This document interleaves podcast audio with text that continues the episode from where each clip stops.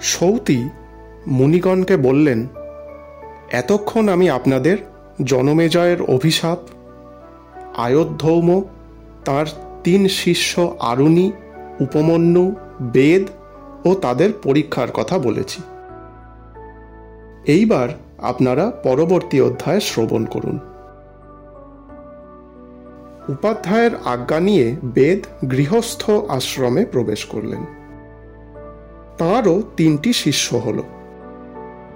তিনি শিষ্যদের বলতেন না যে, এই কর্ম করো, ওই কর্ম করো, বা আমার সেবা করো, আমার শুশ্রূষা করো। গুরু গৃহবাসের দুঃখ তিনি জানতেন।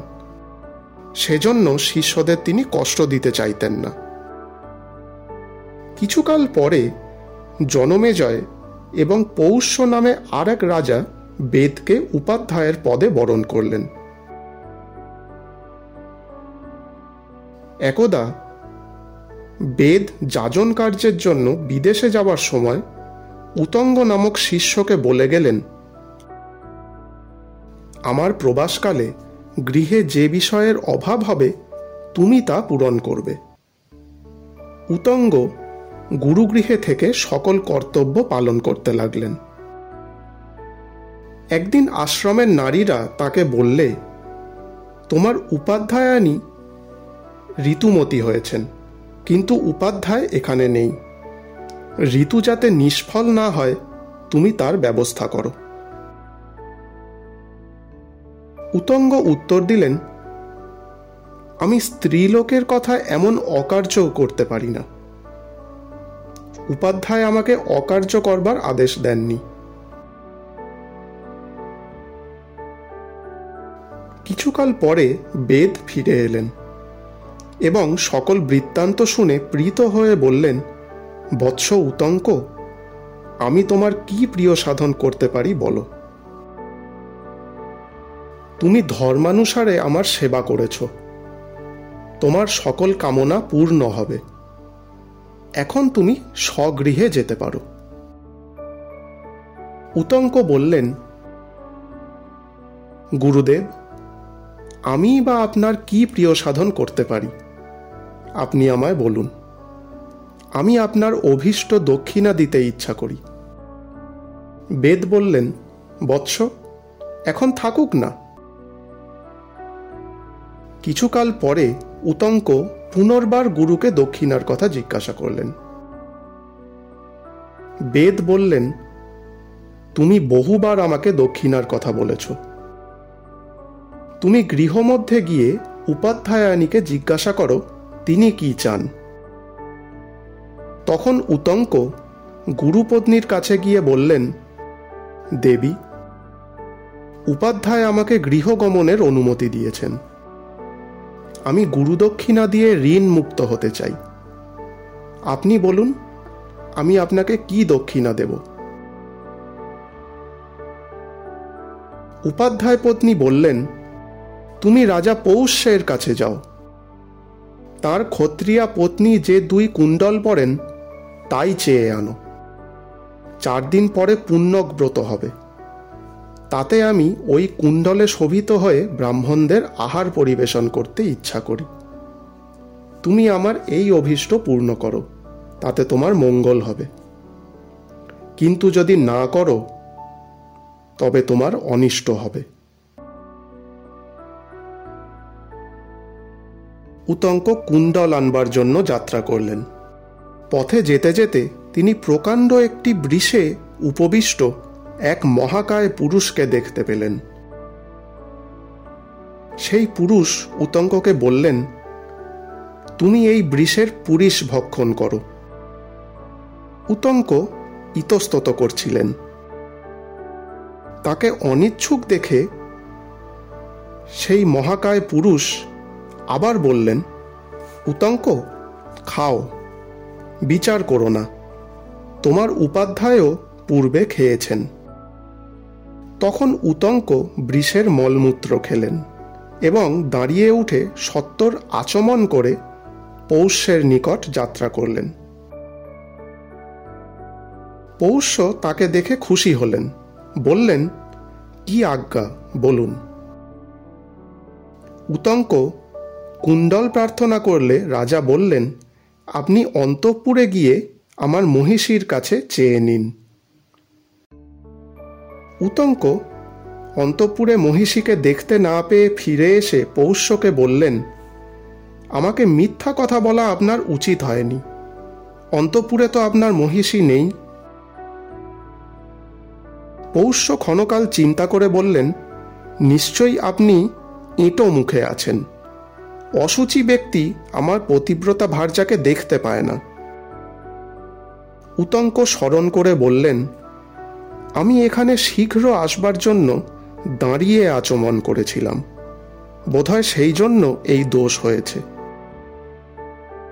উতঙ্ক তখন পূর্বমুখে বসে হাত, পা এবং মুখ ধুয়ে নিলেন। তিনবার নিঃশব্দে জলপান করে মুখ এবং অন্যান্য ইন্দ্রিয়াদি মুছলেন। তারপর তিনি অন্তপুরে গিয়ে রাজমহিষীকে দেখতে পেলেন। উতঙ্কের প্রার্থনা শুনে মহিষী প্রীত হয়ে তাকে তার কুণ্ডল দুটি দিলেন এবং বললেন, এই কুণ্ডল দুটির উপর নাগরাজ তক্ষকের লোভ রয়েছে। আপনি পথে এগুলো সাবধানে নিয়ে যাবেন।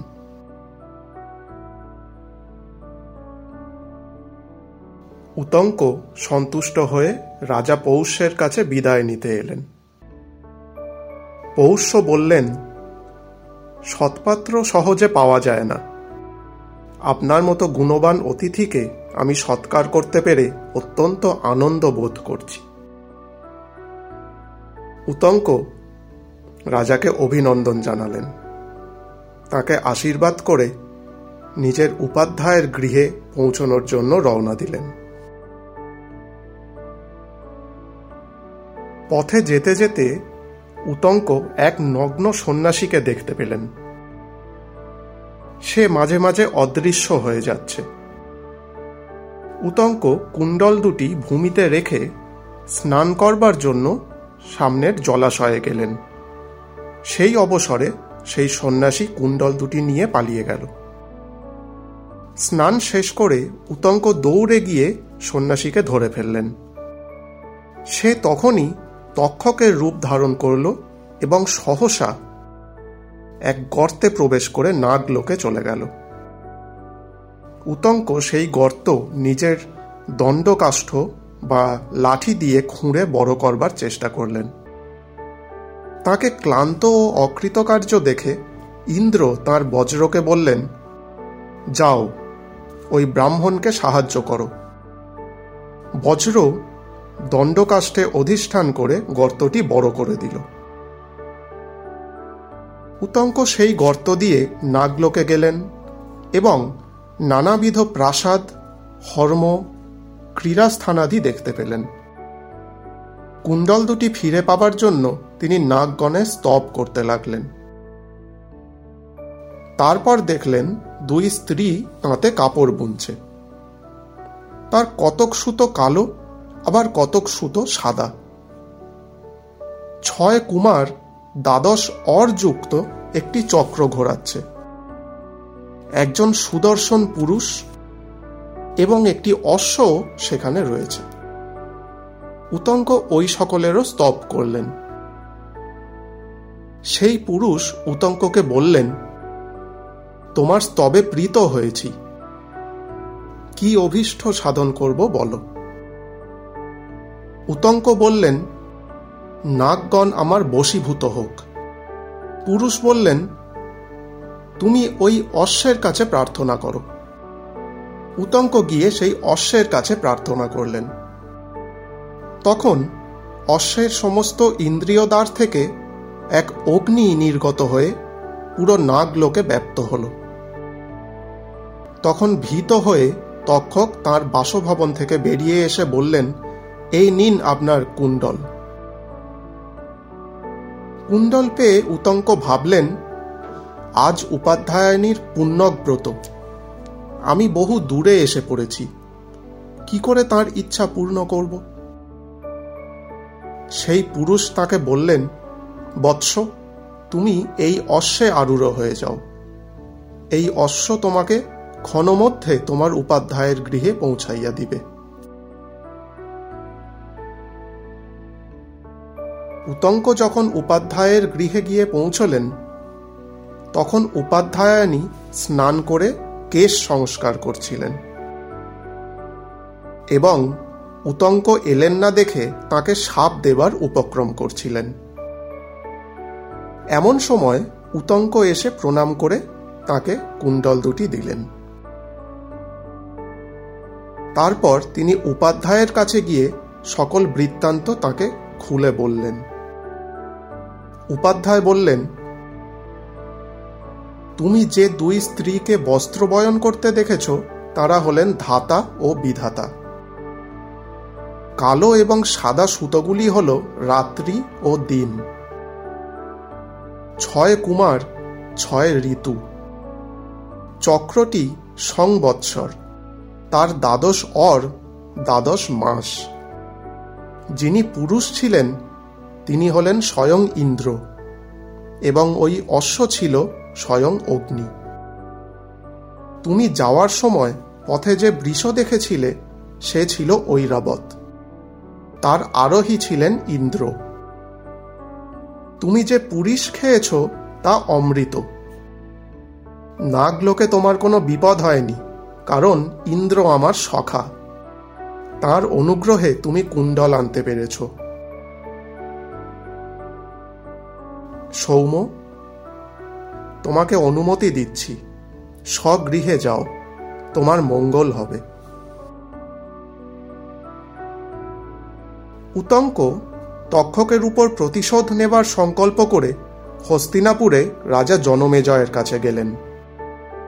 জনমেজয় তখন তক্ষশিলা জয় করে ফিরে এসেছেন।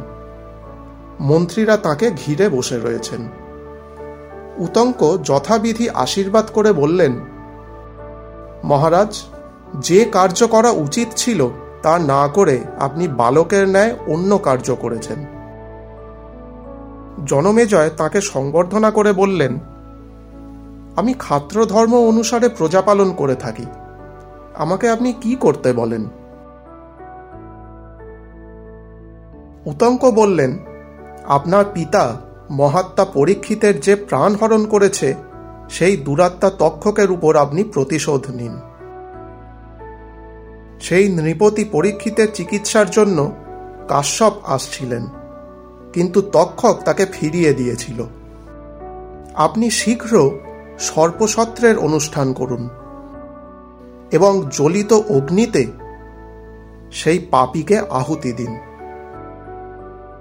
তাতে আপনার পিতার মৃত্যুর প্রতিশোধ হবে। আমিও প্রীত হব, কারণ সেই দুরাত্মা আমার বিঘ্ন করেছিল। উতঙ্কের কথা শুনে জনমেজয় তক্ষকের উপর অত্যন্ত ক্রুদ্ধ হলেন এবং নিজের মৃত পিতার কথা মনে করে শোকার্ত হয়ে পড়লেন। তিনি মন্ত্রীগণকে পরীক্ষিতের মৃত্যুর বিষয়ে জিজ্ঞাসা করতে লাগলেন। এইবার মহর্ষি সৌনক সৌতিকে বললেন, বৎস, এত কিছু আমাদের জানা ছিল না। আমি এইবার ভৃগুবংশের বিবরণ শুনতে ইচ্ছা করি। তুমি আমাদের তা বলো।